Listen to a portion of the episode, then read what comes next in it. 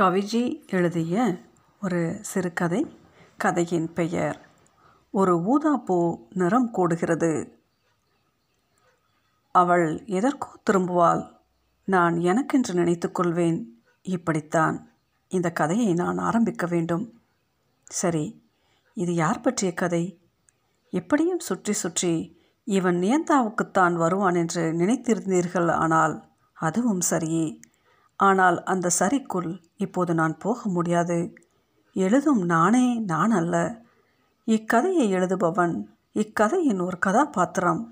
அவன் காணும் காட்சிகளில் காலத்தை பின்னோக்கி நகர்த்தும் வேலையை மட்டுமே நான் செய்கிறேன். எப்போதும் போல.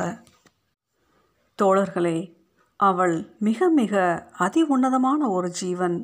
அவள் அழுகை கூட சிரிப்பது போலவே இருக்கும்.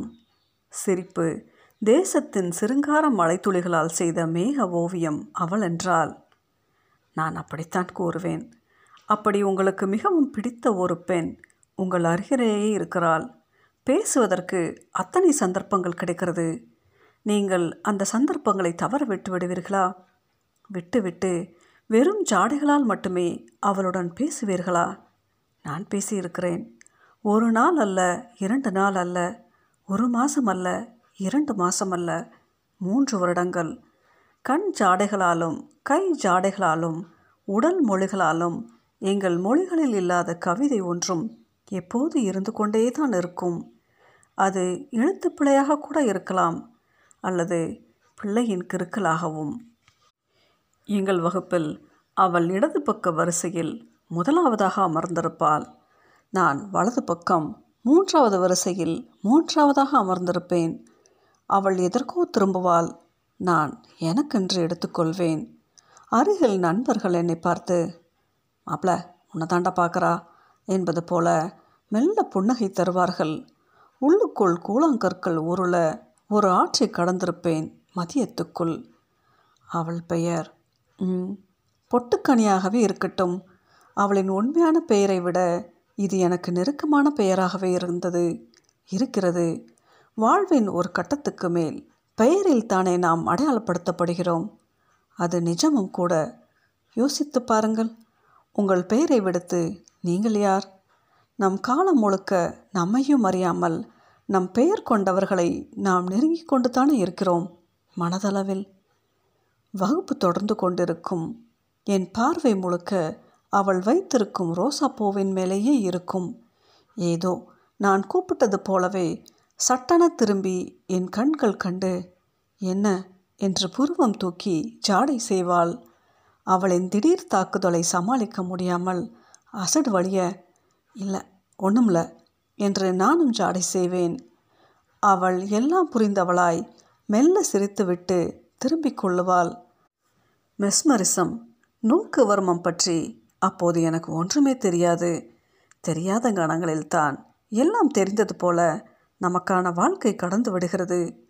பெரும்பாலும் பெண்கள் உணர்தலில் ஒரு படி மேல்தான் இருக்கிறார்கள். நீங்கள் ஒரு பெண்ணிடம் காதலோடு நெருங்குகிறீர்களா? இல்லை காமத்தோடு நெருங்குகிறீர்களா? என்பதை சட்டென கண்டுபிடித்துவிடும் ஆற்றல் அவர்களுக்கு உண்டு. அவளுக்கு அதிகமாகவே உண்டு. என் பார்வையை அவள் ரசித்தாள் ஒருபோதும் அவள் என்னை ஒதுக்கியதில்லை என் ரசனையை அவள் ரசிக்க தயங்கியதே இல்லை. என் தத்து பித்து கவிதைகளை ஒரு துண்டு சீட்டில் எழுதி எனக்கு நேராக பக்கவாட்டில் இருக்கும் அனிதாவிடம் பெயரை மாற்றியிருக்கிறேன். கொடுக்க அடுத்த அது அமுதமொழி பெயரை மாற்றியிருக்கிறேன். இடம் போய் அடுத்து சரிதா பெயரை மாற்றியிருக்கிறேன். விடம் போய் அடுத்து பொட்டுக்கண்ணியிடம் போகும். அவள் வாங்கியதும் இன்னும் தலை குனிந்து கொள்ளுவாள். இன்னொரு விஷயம் இங்கு சொல்லியே ஆக வேண்டும். அந்த வகுப்பு நடத்தும் ஆசிரியை பெயரும் அவள் பெயர்தான் பொட்டுக்கண்ணி அல்ல. நான் அடிக்கடி பொட்டுக்கண்ணியை பார்ப்பதை பார்த்துவிட்டு யாருக்கும் தெரியாமல் எனக்கு மட்டும் புரியும் பாஷையில் நாக்கை கடித்து வேண்டாம் என்பது போல மிரட்டும். நானும் இல்லை மேம் என்பது போல கண்களாலேயே திகைப்பேன். புருவங்களால் சிரித்துவிட்டு அவளை ஒரு கணம் நோட்டமிடும். இத்தனையும் பொட்டுக்கணியின் கசன் என் பின்னாலிருந்து பார்த்து கொண்டு தான் இருப்பான். எங்களோடு தான் அவனும் படிக்கிறான். எனக்கு நண்பனும் கூட. என்னை பார்த்து தலையில் அடித்து கொள்ளுவான். கீழே குனிந்தவள் சட்டென தலை தூக்குவாள். சிலர் சிரிக்கும்போது உதடு மட்டும் சிரிக்காது. கண்கள் கூட சிரிக்கும். முகமே சிரிக்கும்.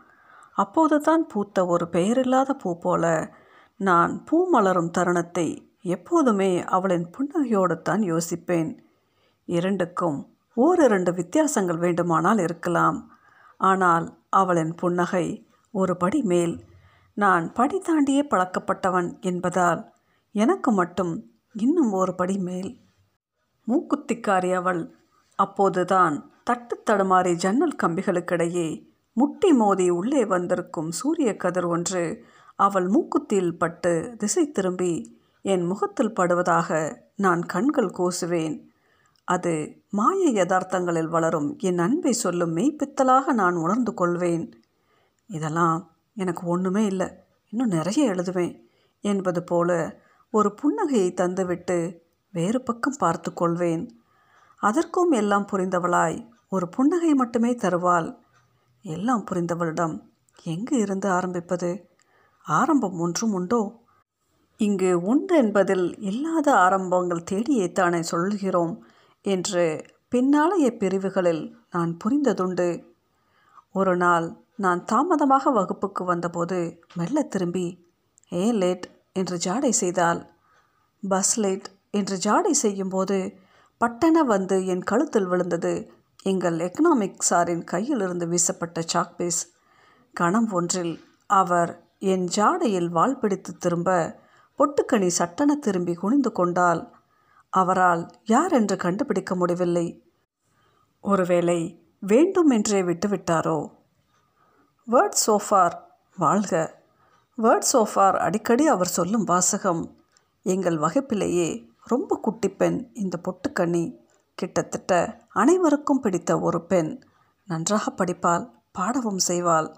அவள் பாடிய வசீகரா பாடல் இன்றும் என் காதில் தேன் சிந்தும். தேன் மட்டுமே சிந்தும். தெவிட்டாத குரல். பிடித்த பாடலை மனதுக்கு பிடித்த ஒருத்தர் பாடும்போது அந்த பாடலின் வரிகளில் எறும்பு சேர்க்கும் சர்க்கரையும் சேர்ந்து விடுவதில் கூட்டாஞ்சோற்று மண் வாசனையை வராத மழையும் தருவதாகப்படுகிறது பட்ட நொடிகளிலெல்லாம் அவளின் பாடலே பாடுகிறது. காலத்தின் கைப்பிடி சில போது குரல் வளையத்தையுமே நெருக்கி விடுகிறது. அப்படி நெருங்கி விட்டதோ என்னவோ பாடலின் உச்சிக்கு போயிருக்க வேண்டியவள் கடவுளுக்கான பாடலை மட்டுமே பாடிக்கொண்டு இருக்கிறாளோ என்று நான் யோசிப்பதும் உண்டு. யோசனைகளில் படாத ஊமை மனதுக்கும் ஒரு பாடல் இருக்கத்தானே செய்கிறது? அருகருகே அமரும் சமயங்களில் நான் அவளை யாரோ ஒருத்தி என்பது போலவே தான் கண்டும் காணாமல் இருப்பேன். அவளும் பெரிதாக எடுத்துக்கொள்ள மாட்டாள். அவரவர் இருக்கைக்கு போன பின்தான் இத்தனை ஜாடைகளும். ஆனால் மூன்று வருடங்கள் முடிந்து அந்த கடைசி நாளில் எங்கள் கல்லூரி மைதானத்தின் முகப்பில் அமர்ந்தபடி நான் இருக்க எதுவும் பேசாமல் மெல்ல ஒரு காற்றில் ஒரு ஊதாப்பூ நிறம் கரைவது போல ஒரு காலத்தின் கைப்பிடிக்குள் அவள் காணாமலே போனாள். அன்றிரவு நான் மெல்ல விசும்பினேன். ஒரு மூட்டை வார்த்தைகள் என் அறையெங்கும் உருண்டு கிடந்தன. பசியோடும் ருசியோடும் தீர்த்த கரையினிலே தெற்கு மூலையில் செண்பகத் தோட்டத்திலே நான் காத்தும் இருக்கவில்லை அவள் பார்த்தும் வரவில்லை. எல்லோரும் கடந்து போன நட்பு வட்டத்தில் நாங்கள் நண்பர்களானோம். அதன் பிறகான தொலைபேசி உரையாடலில் ச மூணு வருஷம் வேஸ்ட் பண்ணிட்டேன் என்று நான் கூறும்போது இல்லடா அதனால தான் இன்னும் அதே அன்போடு இருக்கிற என்பாள். நான் யோசித்திருக்கிறேன். இதுவரை நான் கோபமே படாத ஒருத்தி இந்த பொட்டுக்கண்ணித்தான். ஏன் என்று என்னையே கேட்கிறேன். எனக்கு கேட்காதது போல எனக்கும் கொஞ்சம் தெரியத்தானே செய்கிறது இப்போதெல்லாம். அவ்வப்போது பழைய நினைவுகளை பகிர்ந்து கொள்வோம். அவளின் பாரதி கல்லூரி காலத்தில் நிறைய பாடினார். என் பாரதி ஊமையாகி கிடந்தார். இன்று என் பாரதி முழக்கிக் கொண்டும் அவள் பாரதி மௌனித்தும் கிடக்கிறார்கள். காலங்களை நாங்கள் ஒருபோதும் கடக்க எண்ணியதே இல்லை. காற்றடித்த திசையெங்கும் சாயும் கிளையென ஒரு வாழ்வு அவளுக்கு. காற்றில்லா செவ்வாயில் மூச்சடைத்தே பழகிய நான் ஆத்மாக்கள் தேடும் சந்தர்ப்பத்தில் பூதங்களின் கையில் நான் கதையை ஆரம்பித்த கதையின் கதாபாத்திரம். கதையினிடையே மயங்கி கிடந்த ஒரு நூலலையில் வேறு வழியே இல்லாமல் நானே தான் கதையை சொல்லி கொண்டு வந்திருக்கிறேன். ஆனால் கதையை முடிக்கப் போவது நானும் அல்ல. சரி யார்? அதையும் கூறுகிறேன். சமீப காலமாக நானும் சந்தோஷியும் பேசிக்கொள்ளும் அலைபேசியின் உரையாடலில் இடையிடையே வந்து பொட்டுக்கண்ணி ஏதோ சொல்ல முயற்சிக்கிறாள். அதாவது ஒரு மாதத்திற்கு முன் சந்தோஷி உங்கள் கூட சேர்ந்து இன்னொரு குரலும் கேட்குது ஜி என்று கூறினார். நான் அவர் விளையாடுகிறார் என்று நினைத்து ஜி அதுவும் நான் தான் ஜி. இல்லை நியந்தாவா இருப்பா? என்று நானும் விளையாடினேன். ஆனால் அவர் அடிக்கடி சொல்ல எனக்கே ஒரு மாதிரி தான் இருந்தது. யோசிக்கத் தொடங்கினேன். நான் பேசும் போதும் வேறு ஒரு மூச்சு சத்தமும் கேட்பதை நான் உணரத் தொடங்கினேன். ஒரு நாள் சந்தோஷியின் அலைபேசி எண்ணில் ஒரு பெண் குரல் கொஞ்சம் யோசித்தபடியே தான் பேசினேன். இது சந்தோஷியின் நம்பராச்சே. நீங்கள் யாரு? டேய் விஜய் நான் தாண்டா பொட்டுக்கணி உன் கூட பேச நான் என்னவெல்லாம் பண்ண வேண்டியிருக்கு? அலைக்கற்றை கடையை பயணிக்கிறது. அத்தனை சுலபமல்ல முட்டாள் கவிஞனே. உன் தான் வழி சொல்லி கொடுத்தா? நான் மிரண்டு போனேன். நியந்தாவா அவள் எப்படி இவளுடன் பேச முடியும்? நான் யோசித்தபடியே இருக்க. என் பின்னால் ஏதோ நிழல்கள். எப்போதும் நியந்தாவின் ஆத்மா அறைக்குள் அங்குமிங்கும் அலையும். சரி ஆனால் இன்று இரண்டு பேர் இருப்பதாக தோன்றியது.